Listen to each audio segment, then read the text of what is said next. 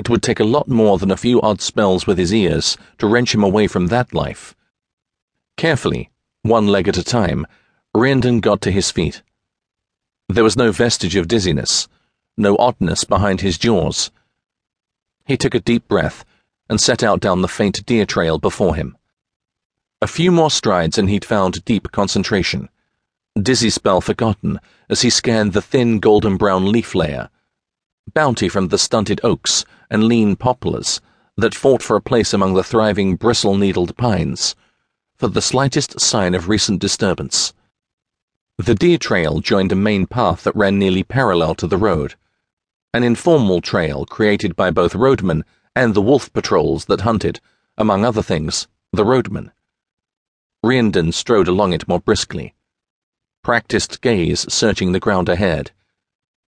If the boy had been heading for the clear waterhole, the children called Unicorn Spring, he'd likely have come this way.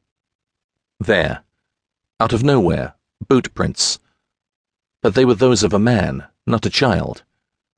Reandn frowned, pacing alongside the prints, evenly spaced, not too far apart, not too deep. Slow walking. They eventually met and mixed with hoof prints, a round platterfoot like those of the large pony the boy had ridden. The prints merged, and Reandn slowed, the frown turning to scowl. If the boy had met an adult, he should be home by now unless the adult meant trouble.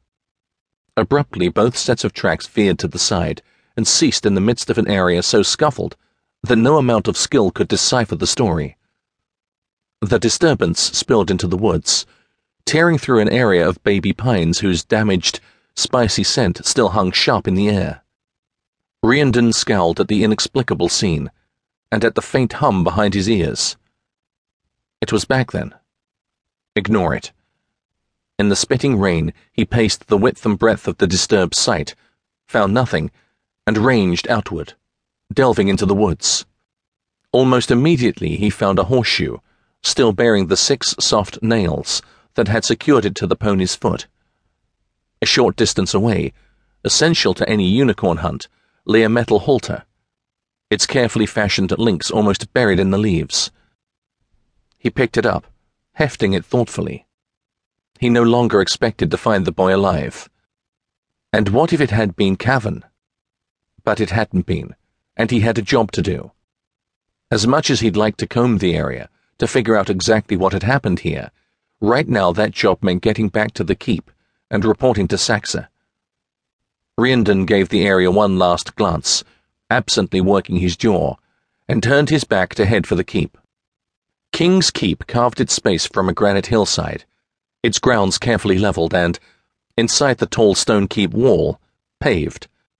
Built for defence, it sat deep inside the northwest quadrant of Keland, where the risk from its neighbours, the smaller countries of Tafau and Ralernia, all but inaccessible due to rugged mountains on the west and north and rough seas on the south and east, was mitigated.